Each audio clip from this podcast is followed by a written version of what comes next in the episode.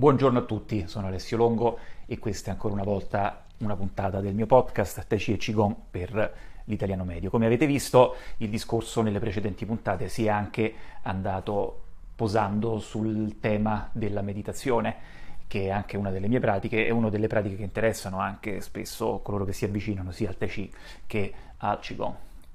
Eh, ah, dal punto di vista formale c'era la possibilità con eh, la piattaforma che utilizzo per i podcast di mettere delle musichette all'inizio e alla fine. Questa possibilità è scomparsa, quindi ve le faccio io con la bocca. ok, eccoci qua. La musichetta c'è stata. Dunque, dicevo, ehm, innanzitutto possiamo fare, se volete, un discorso eh, di breve introduzione. Immaginiamo Tai Chi, Qigong e meditazione come tre cerchi. Questi tre cerchi si intersecano fra di loro, quindi c'è una parte delle aree di questi cerchi che è comune a tutte e tre queste pratiche, e poi ci sono delle parti invece di queste pratiche che non si intersecano granché eh, fra di loro.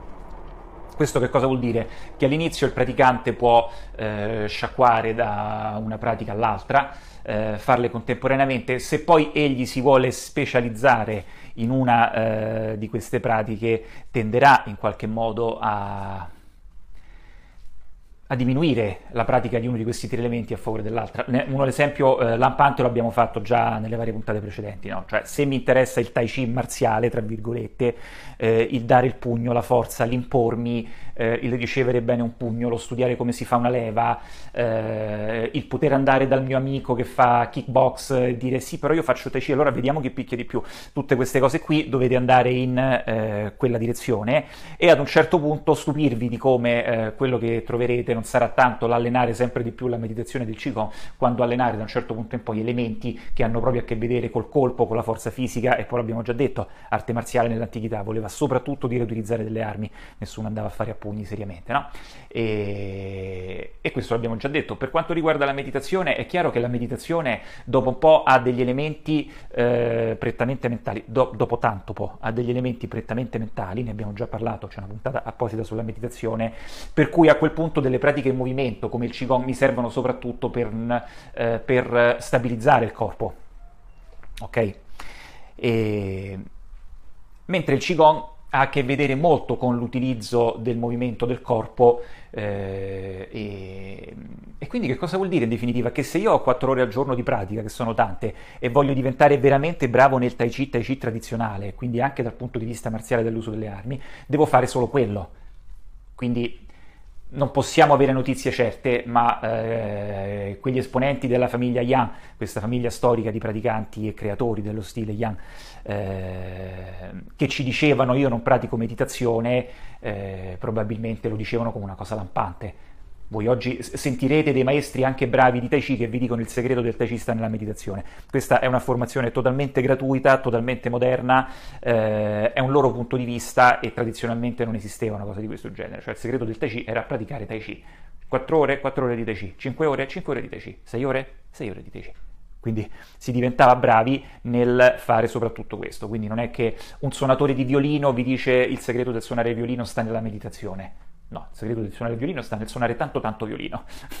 Stessa cosa valeva anche per il Tai Chi e vale ancora oggi per il Tai Chi. E, e, ripeto, non vedo perché uno oggi debba avere tutto questo interesse a diventare bravo soltanto e soprattutto nel Tai Chi quando ci sono tante altre interessanti cose da fare eh, ed è assolutamente ragionevole che eh, qualcuno come me tenda a praticare tutte e tre le cose, no? il Tai Chi, il Qigong e anche eh, la meditazione, ma insomma ognuno sceglie anche sulla base della propria personalità eh, quello che più gli piace. Cioè ci sono delle personalità eh, che non amano tanto quello che trovano quando stanno sedute per due ore e, e quindi preferiscono molto di più l'esplosività fisica del Tai Chi.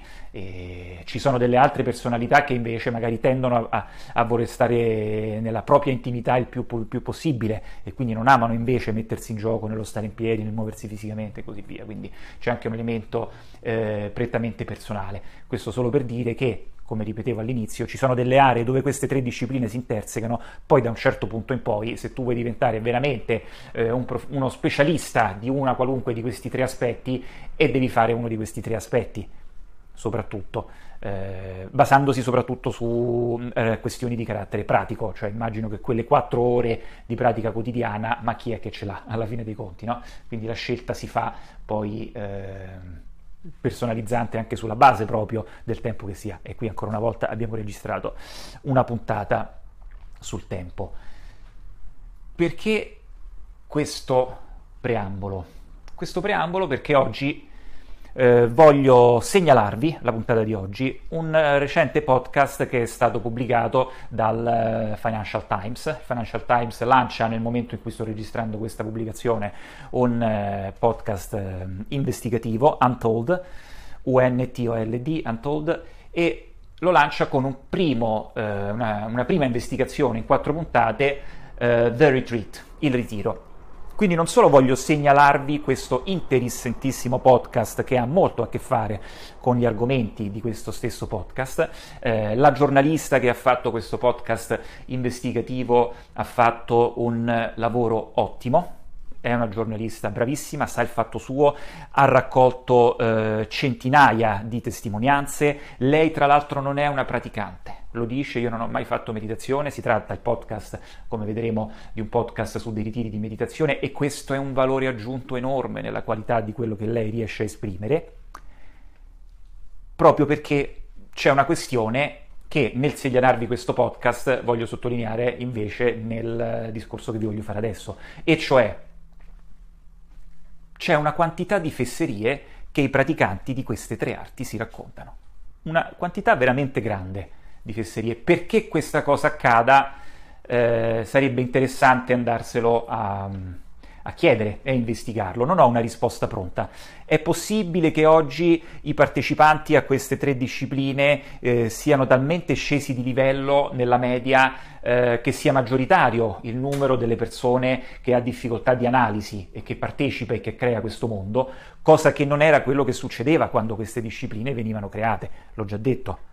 Pensate, la, l, il, l'esempio più lampante che possiamo avere è quella della tradizione indiana, che conosciamo tutti. No? Sappiamo che l'India, su base eh, religiosa, divideva la propria popolazione in caste, poi è interessante vedere dove sono nate le caste, quanto c'entrasse la religione, quante c'entrassero differenti uh, ondate di invasioni, eh, eccetera, eccetera. Lasciamo perdere tutto questo. C'è una suddivisione in casti dove la prima casta è la casta dei brahmani, quindi l'elite della società è colei che si occupa dei testi sacri, delle pratiche sacre e così via. Anche in Cina, per quanto nella favoletta dei testi taoisti, ad esempio, c'è l'immagine del santo praticante che sta da solo nella foresta, ma nessuno stava da solo nella foresta. Innanzitutto lo potete vedere dalla qualità del cinese classico attraverso il quale si esprime quel messaggio. Non si trattava di certo di analfabeti, queste erano le persone che ancora una volta facevano parte di quell'1% della popolazione che aveva accesso alla capacità di gestire ad un livello altissimo il cinese classico e ancora una volta l'elite. Adesso, purtroppo, con il cambiamento che avviene nella società, come ho già detto, anche una persona che all'inizio faceva parte di una famiglia marziale, poi a un certo punto dice ma perché io devo, devo praticare questo, che era quasi sempre anche un elemento di affermazione sia personale che professionale, quando invece posso fare il medico, o posso fare l'avvocato, o posso fare il, eh, il bancario, e così via. Quindi piano piano purtroppo l'attenzione e la qualità delle persone che si dedica a queste arti è andata molto molto scemando e quindi la capacità di analisi viene scemando e quindi cominciano a passare come cose ovvie delle affermazioni che non lo sono affatto. Un esempio ve l'ho fatto prima, no? Anche persone bravissime nel Tai Chi, il segreto del Tai Chi è la meditazione. Ma quando mai? Mai stata una cosa del genere? Eh, ripeto, non, non ci risulta che i praticanti e coloro che hanno creato queste arti praticassero anche meditazione, per ragioni ovvie, come vi ho detto prima, non c'era tempo da perdere a fronte del risultato che si voleva ottenere, che era quello alla fine dei conti di una supremazia marziale all'interno di un'arte marziale. E così via. All'interno di queste fesserie molto spesso c'è la questione dell'autoimporsi o dell'autoimmaginarsi delle pratiche eh, così, eh, così intense da non avere praticamente alcun senso a una mente logica. E qui che cosa accade? Accade un ulteriore passaggio, cioè io sono un principiante di un qualcosa, di un'arte, entro in uno studio medico, entro in uno studio di avvocati, eh, entro in una classe universitaria e così via. Io non so niente di quella roba là, quindi mi affido a quello che viene detto da coloro che quella roba la conoscono. Quindi se tu mi dici per diventare bravo nel tai chi il segreto è la meditazione, io mi fido non conosco queste cose e non solo mi fido, ma penso anche che sia sempre stato così, che non sia una tua affermazione, ma che sia una cosa che sia quella dall'origine dei tempi. Un'altra delle fesserie che si raccontano sempre nelle arti tradizionali cinesi è il dire il Buddha ha insegnato che i taoisti dicevano che eh, nell'epoca Tang si praticavano le posizioni. La nostra difficoltà, per chi conosce la storia, la nostra difficoltà nel sapere cosa una persona veramente pensava, cosa veramente diceva, eh, quale interesse politico avevano le persone che andavano scrivendo un sutra, un testo sacro, eh, pensiamo anche ai Vangeli per Gesù Cristo, no? A come noi ci raccontiamo pensando di sapere quale sia stato il messaggio eh, di Gesù Cristo. Poi anche andando a leggere i Vangeli no, vi, risulta, ehm, vi, risulta, un po' strano che il, il cristianesimo moderno eh, derivi esattamente da quello che diceva Gesù Cristo, no? perché si vede che ci sono state tutta una serie di scelte storiche nello scegliere quali Vangeli su base politica dovevano essere quelli originali e poi se vai a leggere anche quelli originali non viene fuori esattamente un personaggio proprio come ti viene definito oggi nella parrocchia no? e così via.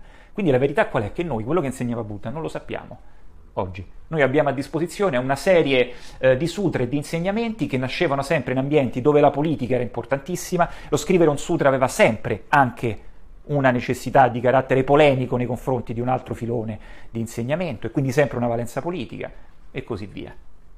Per dirne ancora una, no? Quindi ripeto, torno a dire quello che dicevo prima, entro in un determinato ambiente e mi ci affido mi affido a questo ambiente, che cosa mi dice questo ambiente? Questo ambiente mi dice, guarda, facciamo un esempio, tu devi cominciare a praticare meditazione almeno due ore al giorno, seduto. Ah, ok, va bene. Ma qualcosa che fa? No, non, non ti dirò niente fino a che tu non, non avrai imparato a tenere il tuo corpo fermo, immobile per due ore. Poi parliamo di quello che devi fare. Va bene, mi affido. È questa una cosa tradizionale? È un messaggio che è scolpito nel tempo? È un qualcosa che io posso analizzare? All'inizio no. Immaginate, io entro, mi affido. Poi, tra l'altro, ripetiamo, sono sempre cose rare, no? Mm, vado in una città, trovo tre, voglio fare meditazione, no? Trovo tre scuole di meditazione o gruppi di meditazione, vado lì, magari un paio di persone mi danno l'impressione di essere eh, l'impiegato delle poste che un po' si annoia a stare a casa, ha fatto un po' di meditazione in vita sua e si è preso uno spazio e, e racconta le sue cose. Uno di questi mi sembra un po' più bravo degli altri, eh, mi sembra che sappia un po' più, vado da lui, mi affido, lui mi dice queste cose, ripeto, io non ne so nulla, c'è fiducia e, e così via. Poi magari esce fuori qualcos'altro, dico ma allora mh, mm, posso stare seduto su una sedia, allora lì cominciano no? quelli che ti dicono certo, puoi stare seduto su una sedia, anzi meglio, quando stai seduto su una sedia eh, le anche si allineano molto meglio con la schiena di quando tu non ti vada a mettere seduto alla fine dei conti. Ah, che bello. Poi che c'è? E che oggi non c'è più solo la possibilità fisica, no? C'è questa enorme, fantastica possibilità che però ha anche tanti pericoli dentro di sé, no? Cioè c'è, c'è il web, c'è l'internet. Vado su internet, non ne trovo più tre, trovo centinaia di video di YouTube, centinaia di siti, centinaia di corsi a pagamento tutti di gente brava, bravissima, molto meglio di quello che ho trovato sotto casa, no? Perché parliamo di gente che magari, di veri monaci, di gente che fa solo quello, quindi comincio a vedere uno di questi video e uno mi dice, beh, anticamente non si faceva seduti su una sedia, meditazione, dovevi stare seduto in questa posizione formale. Ah, eh, allora non va più bene la sedia, vedi, mi devo andare a sedere. Poi, certo, qualcuno ti fa fare il ragionamento ovvio, no? A parte, come ho già detto nelle puntate precedenti, a parte nell'Occidente della rivoluzione industriale, dove produrre le sedie è diventata una cosa eh, che appunto si è potuta offrire a tutta la popolazione, nessuno, manco in Occidente, stava seduto su delle sedie nella normalità della propria vita. Questa è una cosa che non c'è mai stata nella storia dell'umanità, se non in Occidente e poi nel resto del mondo a partire dall'Ottocento. Quindi per l'essere umano lo stare seduto per terra, sulle ginocchia, eh, con le anche morbide, era una cosa che era ovvia mangiavi in quella condizione, si sedeva in quella condizione, si chiacchierava in quella condizione, seduto sui talloni e così via. Ancora chi come me andava nella Pechino, eh, non so se succede ancora, un po' di tempo, no? ma quando stavo in Cina all'inizio degli anni 2000 ancora eh, si aspettava l'autobus seduto sui talloni. Chi aspetta l'autobus in piedi? Perché mi siedo su di me, che mi siedo su un altro oggetto, mi chino e aspetto l'autobus accosciato. Facevamo questo progetto in cui lavoravo all'epoca, c'era anche la, la necessità un, all'interno di questo enorme progetto di eh, dare del caffè italiano espresso seduti come da noi, cioè in piedi, scusate, al banco nella tazzina, ricerca di marketing, il cinese che ti diceva ma io guarda, piuttosto che bermelo in piedi, il caffè al banco mi siedo sulle ginocchia, mi accoscio, scusate, sui talloni, che è sta cosa, devo stare in piedi e prendere il caffè, mi accoscio là.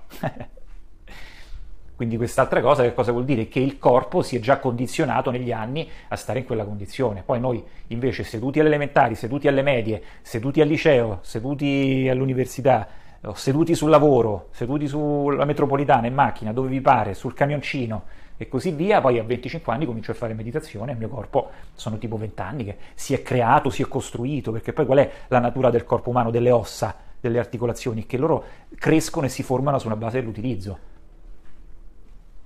Sapete che, che la tibia è, è, è, appuntita davanti, no? La tibia è appuntita davanti se tu cammini. Non è che nasce geneticamente così. Se tu non cammini non prende quella forma, solo per farvi un esempio. Quindi così il corpo umano nasce e si forma sulla base di come tu lo utilizzi fino allo sviluppo. Allora a quel punto mi metto seduto e per me stare seduto con le gambe incrociate può essere più o meno difficile, però c'è tutto questo misticismo della posizione orientale e l'orgoglio del poter tenere determinate posizioni, no? Quindi uno ci si allena, lo fa, poi dipende anche da, da come si è fisicamente, qualcuno ha, è naturalmente più portato per tenere una certa posizione. Ho conosciuto persone che potevano stare tranquillamente nella posizione del loto senza aver fatto un giorno di meditazione in vita propria e non essendo assolutamente dei personaggi, diciamo, spirituali, tra virgolette. Quelle persone, se avessero deciso di fare meditazione nel mondo di oggi, si sarebbero vendute benissimo, che la prima cosa che avrebbero fatto è farsi una bella foto nella posizione del loto così via. Altre persone non hanno un fisico che si presta tanto a quello, no? Come posizione, soprattutto, ripeto, nel mondo moderno. E così via. E quindi c'è un elemento, dicevo, di fiducia di quello che viene detto. Purtroppo, ripeto, le tradizioni si sono perse, le tradizioni sono tante, eh, non tutte le persone che fanno queste pratiche sono persone, eh, diciamo, dotate di capacità di analisi eh, sufficiente per poter fare dei discorsi basici che potrebbe essere, non so, ma magari prima che io stia seduto per due ore mi puoi dare qualche consiglio, puoi condividere con me qualche esperienza su quello che vuol dire stare seduto in meditazione, no? Fa molto fico, devo dire, stai prima seduto due ore, poi tornerai da me, devo dire, c'è, c'è un elemento di, di, epicità in questo non da poco, no? Però, pure se uno ti può anche dire, guarda, normalmente si faceva questa posizione, eh, la meditazione si faceva seduti, a livelli molto più avanzati, che forse in questa vita a te non riguarderanno mai, accettiamo questa cosa, dopo un po' per ottenere determinati risultati aveva senso tenere delle posizioni del corpo come per esempio il mezzoloto, il loto e così via, no? Come per esempio aveva senso creare un mudra piuttosto che un altro, con le mani, dei gesti con le mani da un certo punto in poi, no? E qui però c'è un altro elemento ancora di cui ho parlato e che, e che ci dobbiamo spiegare dopo, che molto spesso scompare del tutto questo elemento. E... e quindi che cosa succede? Che, che, questa giornalista del Financial Times comincia a ricevere, per andare al succo, e, e ve lo riassumo, eh, avrei potuto semplicemente dirvi ascoltatevi questo podcast eh, con qualche commento, però non tutti possono avere accesso alla lingua inglese eh, per eh, quattro puntate di podcast, quindi ve lo riassumo. Praticamente ci sono una serie di persone che vanno a questi ritiri. Eh, l'atteggiamento che viene fuori da coloro che organizzano questi ritiri è talmente criminale che si meritano proprio di essere nominati per nome, quindi si tratta di eh, ritiri di meditazione vipassana, in particolare della scuola di eh, Gaenka. E quindi lungi da voi avvicinarvi a questa roba se mai la sentite. Quindi persone che sono andate a fare questi ritiri di meditazione, persone normalissime che non avevano alcun tipo di problema prima di andare a fare questi ritiri di meditazione, che ritornano dopo questi ritiri di meditazione con dei problemi eh, psicoemotivi tali dove rimangono molto spesso in preda a, allucina- a, degli stati psicotici, a delle allucinazioni e in alcuni casi addirittura arrivano a eh, suicidarsi. Adesso eh, da quello che emerge dal podcast è chiaro che eh, non c'è mai una spiegazione solitaria al, eh, ad un gesto di suicidio, ma è anche chiaro eh, che eh, la partecipazione a eh, questi ritiri assurdi eh, ha avuto un ruolo determinante in quelle scelte, tanto più che appunto in altre persone che non hanno finito nel suicidarsi comunque hanno generato degli stati psicotici tali da ehm, creare un malessere comunque per mesi a volte, no? anche anni. Eh, quindi che cosa succede? Questi sono dei ritiri, ma a, a me viene da ridere perché eh, la, trovo un, la, trovo una cosa così assurda che possa esistere una roba di questo genere su scala mondiale addirittura, che rimango sempre stupito su come la fesseria dell'essere umano eh, riesca a non riconoscersi e riesca comunque ad andare avanti, tra l'altro anche dopo che hanno pubblicato un podcast di, di questo genere, ripeto, un podcast investigativo del Financial Times non è che sia una cosa che ci sentiamo io e voi da soli, no? la si sente in tutto il mondo e loro se, se, andate sul sito internet stanno ancora lì con i loro siti, le loro proposte di ritiri, eccetera, eccetera. Eh, quindi si va in questi ritiri persone che hanno fatto più o meno un po' di meditazione prima e a volte vengono portati a praticare queste persone anche per 10 ore al giorno. Ma io dico, ma vi sembra normale che una persona che nella vita fa tutt'altro che al limite forse ha cominciato a fare meditazione una, un paio d'ore al giorno, a un certo punto va a fare un ritiro dove non puoi uscire durante il ritiro, non puoi avere accesso al tuo veicolo, eh, non puoi parlare con altre persone, ti fanno fare meditazione per, eh, per ore e ore in, man- in, maniera che sarebbe, ma secondo me è normale anche quasi per un monaco, tra virgolette. Perché qui c'è sempre la questione appunto della deformazione della tradizione, no? Comunque, tutto questo tempo qui e che cominciano a manifestare dei problemi, evidentemente, perché è chiaro che è una cosa talmente naturale che poi la psiche reagisce e il corpo reagisce, e, eh, e il suggerimento delle persone che stanno lì è no, continua a fare più meditazione, ovvio. Eh, che fai? Smetti, no, fai più meditazione. potrà mai far male la meditazione? No, farne ancora di più. Quante ne hai fatte? Tre ore e stai scapocciando? Fanne altre tre. Quindi che cosa succede? Eh, cerco, di, cerco, di, riderci e farci delle battute, ma la cosa è eh, veramente tragica. Quindi appunto il mio podcast personalmente si era un po' concluso. Nell'aver ascoltato queste quattro puntate fatte benissimo da una giornalista veramente in gamba su eh, questi ritiri di meditazione, ho ritenuto uno di segnalarvi questo podcast, ripeto, Untold del Financial Times con le prime quattro puntate, The Retreat, il ritiro, e sul ragionare insieme a voi per cercare di risvegliare un po' la mente di chi si approccia a eh, queste pratiche. Cioè, la pratica, cioè, cerchiamo anche di capire un po' qual era l'insegnamento originario del Buddha, se volete, cosa che non sappiamo, però sappiamo che a un certo punto qualcuno ha segnato un qualcosa che si chiamava l'ottuplice, l'ottuplice sentiero. Poi voi avete scuole buddiste che vi dicono l'ottuplice sentiero, niente, non ce ne facciamo niente, per esempio lo Zen, no? Che, che, che vuol dire l'ottuplice sentiero? C'è un sentiero, un percorso? Non c'è nessun percorso, niente. Questo è l'insegnamento originario del Buddha, no? Quindi ognuno deve eh, mettere il timbro sulle proprie idee, sulle proprie esperienze, dicendo che era invece l'insegnamento originario del Buddha. Questa è una cosa classica dell'insegnamento asiatico, ne ho già parlato. Mi viene un'idea oggi, la dico, poi dico, ma mica un'idea mia. Tu vedi me, uno veramente mortale. Cioè, no, no, questo è il vero insegnamento del Buddha, è il vero insegnamento dei santi taoisti. Non so, sono secoli che si fa così. Quindi dicevamo a un certo punto qualcuno parla di ottuplice sentiero. Se sia stato il Buddha a farlo non lo possiamo sapere. Accettiamo questa roba qui. Comunque si dice che nel primo discorso che il Buddha fa parla delle quattro nobili verità e dell'ottuplice sentiero. Tradotto in cinese è sempre interessante accedere poi alla lingua originaria perché una serie di problemi derivano proprio dalla traduzione, non sapete quanti. Io il sanscrito non lo conosco e neanche il pali, ma il cinese sì. Trovo, trovo, tra l'altro affascinante come queste persone secoli fa a un certo punto si siano incontrati e abbiano trovato la maniera di tradurre dal sanscrito al cinese antico, ad esempio. Cioè, com- come sarà andata questa cosa? Come ha fatto il primo cinese a imparare il sanscrito? Chissà, comunque questa cosa è avvenuta. E l'ottuplice sentiero viene tradotto con una serie di caratteri in cinese. Zheng Jian, per esempio, la corretta visione.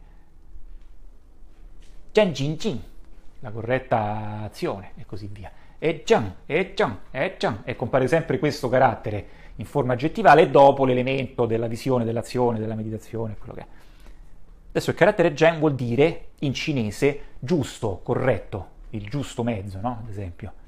Adesso che cosa vuol dire? Che una delle cose più ovvie in queste pratiche è il buonsenso, è la giusta misura. Anche relativamente ai beni, ad esempio, no? Dice no, lasciamo tutti i beni come fece San Francesco, ad esempio. No, no, già, il giusto mezzo.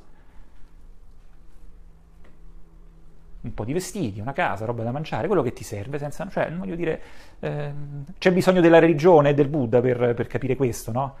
Quanti lo avevano già capito? Poi è difficile farlo, ma insomma, quello alla fine è no? il carattere John, che è la cosa più importante, prima ancora di quello che viene dopo nel, nell'ottublice sentiero.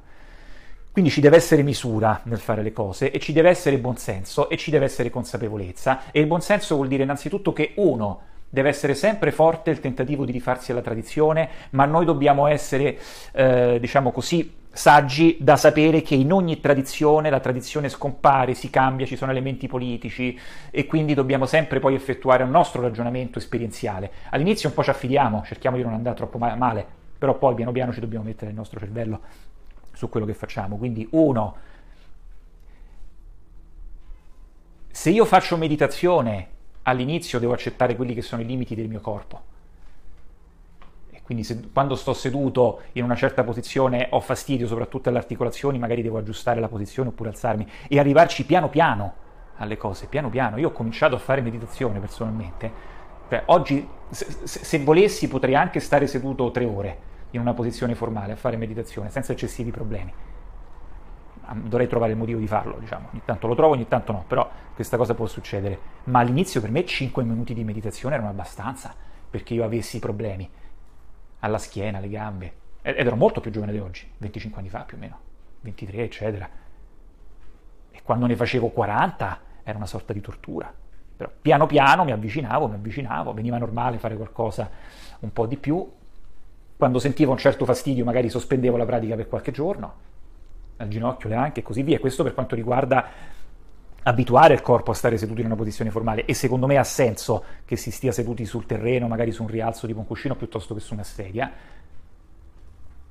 e però qui arrivo sul, al punto finale del mio discorso, e un'altra questione è che chiaramente se tu non sei uno che ha scelto di, di, diciamo, di raggiungere l'illuminazione in questa vita e non sei un monaco, non è che fai la vita normale e poi ti segni a un retreat di una settimana e tu eh, fai 10 ore di meditazione, tu devi essere primo a capire che questa è una fesseria, ma ancor più colpevole di te sono quelle persone che ti rassicurano, che, che vestono il vestito della tradizione e che ti dicono questa cosa è una cosa che ha portato benefici e poi quando ci parlo non si sa mai se sono centinaia di migliaia o centinaia di milioni di persone, no? perché poi quando uno svalvola con la testa le realtà che si crea sono sempre eh, molto ampie nel range in cui esse vengono create, no? Eh, eh, eh, no, cioè se tu sei uno che insegna sta roba lo devi dire che c'è un pericolo fisico nello stare seduti in una certa posizione per tanto tempo e che c'è un pericolo mentale, non per tutti va bene un tipo di pratica energetica, un tipo di pratica eh, meditativa intensiva. Poi certe cose fanno bene a tutti. È chiaro che stare seduti tranquilli una ventina di minuti, a meno che non sia una personalità proprio psicotica, eh, comunque ha un effetto calmante. Eh, ma una cosa è 20 minuti, una cosa sono 2 ore, una cosa 3, una cosa 5, una cosa 6. Quindi queste pratiche hanno dei potenziali pericoli molto gravi sia per quanto riguarda la salute delle articolazioni, caviglie, ginocchia, anche e soprattutto per quanto riguarda la meditazione, hanno dei pericoli per quanto riguarda la psiche se cominci a farle in modalità intensiva ed ansiogena, anche su persone che non hanno nessun precedente, quindi falsa l'idea che le persone che hanno quel tipo di reazione era perché prima avevano già dei problemi. Falsa questa cosa, è una menzogna, non è vero.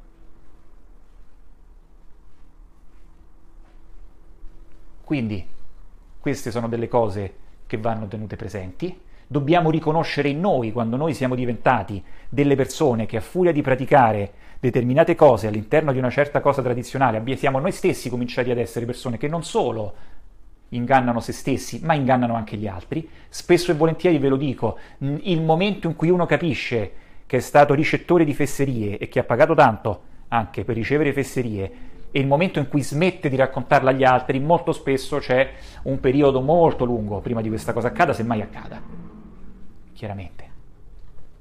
Quindi ecco, trovo sconvolgente che dopo un podcast di questo genere, se voi andate sul sito di queste persone, ancora dopo, ancora oggi, ma mi chiedo come la polizia non gli sia andata a bussare alla porta a questi. Comunque, ancora oggi voi vedete la dicitura, può la meditazione creare dei problemi? La risposta è no. Ma come puoi dirlo? Ci sono fior di associazioni di studiosi che si occupano proprio di aiutare coloro che a furia di fare delle meditazioni sbagliate e intensive hanno avuto degli effetti negativi sulla propria psiche. È falsa l'affermazione che questa cosa è accaduta perché prima avevano dei problemi. Falsa questa affermazione. E tu sul tuo sito dove proponi meditazioni intensive non vai a segnalare questa cosa. Questa cosa è folle. E quindi ripeto, non voglio dire altro su questo argomento, c'è questo bel podcast, sentitelo, molto rappresentativo non tanto di quell'estremo, ma anche proprio dell'attitudine di questo mondo, delle pratiche olistiche, eccetera, a raccontare fesserie e a tramandarsele come se fossero la verità ultima. Se volete segno anche della tragicità dell'esperienza umana, no? e con quanta disperazione si ricerchi di aggrapparsi a qualcosa quando si è in momenti di difficoltà nella eh, propria vita, anche emotivi, ma chi non si trova in questi momenti, no? se ci guardiamo intorno. Poi altre cose di minore importanza, cioè per esempio ecco, eh, il corpo umano dal punto di vista del funzionamento nell'epoca industriale ha bisogno di movimento, di attività cardio e se tu fai solo meditazione e se tu fai solo tai chi lento lento, quel tipo di attività non ce l'hai. Falsa è l'affermazione che tanto siccome io faccio meditazione, siccome faccio Qigong e siccome faccio Tai Chi non ne ho bisogno. Ma di che? Queste erano le pratiche che avvenivano in un mondo dove le persone avevano un continuo utilizzo del proprio corpo, anche solo per spostarsi. Noi siamo la prima società strana da questo punto di vista, quello industriale. È chiaro che un cinese, che fosse o non fosse un contadino nel XVIII secolo, non aveva necessità di farsi una corsa. Eh, ma tu oggi ce l'hai, amico mio, se hai passato i 40 anni. Quindi anche se sei un praticante di meditazione e di Chi, ma magari vattene a fare un giro in bicicletta una trentina di minuti la domenica mattina. Quel tipo di pratica lenta, morbida, rilassata, non te lo dà quel risultato non ti dà quell'effetto sulla funzione cardiovascolare, sul colesterolo, sull'utilizzo dello zucchero e così via che ti danno quelle pratiche. Soprattutto se pratichi il Tai Chi e non hai la parte marziale, che diventa più veloce, dove c'è anche attitudine muscolare di, eh, di carico, di resistenza e così via. Un'altra delle tante cose, delle tante fesserie, no? Quello che si dice anche in, a volte vedi queste cose su Facebook, no? dice no perché non è necessario, il, il, cuore ha solo tot battiti in tutta la sua vita, quindi non è necessario correre per vivere a lungo, è necessario riposare. Ma non ti preoccupare che le persone che facevano parte di quella tradizione, al di là del correre, solo camminando, spostarsi, eh, sollevare oggetti, ma sai quanto movimento fisico facevano? È ovvio che per loro poi la necessità era quella contraria di riposarsi, di stare tranquilli, di fare meditazione e così via. Eh, ma noi non ci troviamo più in quella condizione. Per fare soltanto un altro esempio, di cose sulle quali spesso non ci si sofferma a riflettere a sufficienza. Uh, l'ultimissimo elemento sulla meditazione uh, dice serve o non serve fare la posizione del loto. Uh, il discorso è questo, la maggior parte del buddismo, del, della meditazione buddista, che io, come ho già discusso forse nella puntata sulla meditazione, che rappresenta una parte enorme della meditazione eh, occidentale, che è stata addomesticata sulla base delle necessità dell'Occidente e quindi è stata resa simile a quelle che sono le aspettative dell'uomo moderno, piuttosto che essere quelli che sono sempre state. Se tu salti i tre momenti di sviluppo nella meditazione, che sono fisico, energe- energetico e poi mentale, che nell'Asia vuole sempre dire anche emozionale, perché quello che è interessante in un pensiero è l'energia che è adesso attaccata dal punto di vista emozionale. Quindi se io penso eh, a Luigi, il problema dal punto di vista asiatico della meditazione non è se io penso o non penso a Luigi, se io penso a Luigi con odio, eh, con rancore, con invidia, è l'emozione attaccata, è quella vibrazione energetica che poi diventa emozione, che prende vita attraverso il pensiero, a contare. E, e come, dice, come, vi dicevo nella puntata della meditazione, ma poiché è un po' di tempo che l'ho registrata, non mi ricordo più cosa dicevo specifico, quindi forse vado a ripetermi, purtroppo l'uomo moderno, siccome fa meditazione per eh, dimostrare a se stesso e agli altri quanto egli sia spirituale, eh, vuole subito fare il salto nella parte finale della meditazione e quindi controllare i propri pensieri, eh, distaccarsi dagli altri. Ehm, poi vedete che falliscono tutti no, in questo tentativo, come si vede anche dalla descrizione di coloro che organizzavano quei eh, ritiri di cui vi parlavo, che a furia di meditazione sono solo diventati più rimbecilliti, evidentemente, invece di diventare più lucidi. E, e, qual è il punto? È che delle, il, il, passaggio della, della, domesticazione fisica del corpo, allo stare fermo, seduto, ammorbidirsi, eretto, eh, in mezz'ora, in un'ora, in due ore, quello che volete, serve per poi dare accesso all'aspetto energetico. Adesso l'aspetto energetico eh, non è un qualcosa di cui io ho voglia di discutere più di tanto per un podcast, però tradizionalmente c'è questo, eh, c'è questo lavoro di carattere energetico sulla base del quale ha senso a un certo punto, piano piano che l'aspetto energetico modifica il corpo, ad assumere, semplicemente perché sono più efficienti, non perché sono strettamente necessarie, determinate posizioni, con le gambe, E una cosa sulla quale, ripeto, non lo possiamo sapere, ma io personalmente sono abbastanza sereno, è che una persona come il Buddha, nel VI secolo, nell'India del VI secolo a.C. Questo aspetto lo aveva affrontato, risolto e eh, ammaestrato ben prima di accedere ai livelli successivi. E dopo un po', quando hai creato un ambiente energetico sufficientemente pulito, puoi cominciare a lavorare o la tua pratica può produrre effetti sull'aspetto mentale e emozionale. E troppe crostatine devi mangiare prima che arrivi a quel punto lì. Adesso qual è il problema del marketing moderno? Che dice, ma io siccome già so che non lo farà mai tutto questo percorso, o non c'ho voglia di farlo, o non sono abituato a pensare in termini di percorsi che vanno con la prima decade farei questo, la seconda decade farei quest'altro, e poi la terza decade farei questo, voglio avere direttamente il prodotto che io desidero ad oggi, raccontarmelo come tale. E dire a me stesso che sto facendo quel percorso anche se non lo sto facendo. Ma veramente, ecco qua il prodotto. La chiamiamo heartfulness, il cuore puro. Ah, vedi, ho fatto una meditazione di 20 minuti cuore puro e poi diventa subito sì, io faccio meditazione.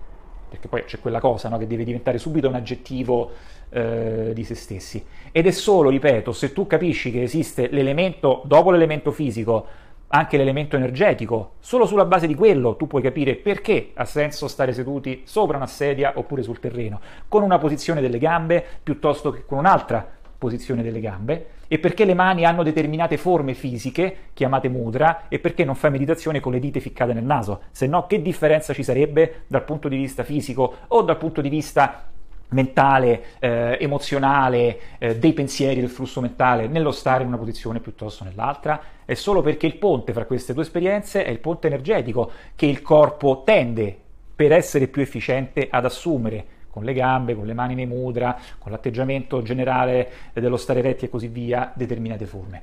Questa cosa nella stragrande maggioranza delle meditazioni che voi vedete intorno non c'è ed è per questo che sono fallimentari ed è per questo che quando il corpo e il processo tra l'altro che cosa ti porta a fare? Ti porta a radicare la tua meditazione quindi l'energia va verso il basso, non va verso l'alto, ma poiché uno accede alla propria meditazione perché vuole essere spirituale, perché vuole avere subito risultati sulla propria personalità, sul proprio stato emotivo, eccetera, tende invece a portare l'azione negli elementi più alti, dove invece deve arrivare per un ragionamento inverso, per andare verso il basso e poi piano piano risalire, ma ripeto, non voglio parlare di elementi tecnici in eh, questo podcast, poiché manca tutto questo, la propria meditazione non viene radicata. E quindi quando io improvvisamente vado a fare un'esperienza di meditazione intensiva, poiché la mia meditazione non è radicata e non so neanche di che cosa sto parlando e non sono neanche in grado di percepire cosa accade alla mia energia e di conseguenza alla mia mente, improvvisamente, come ovvio risultato,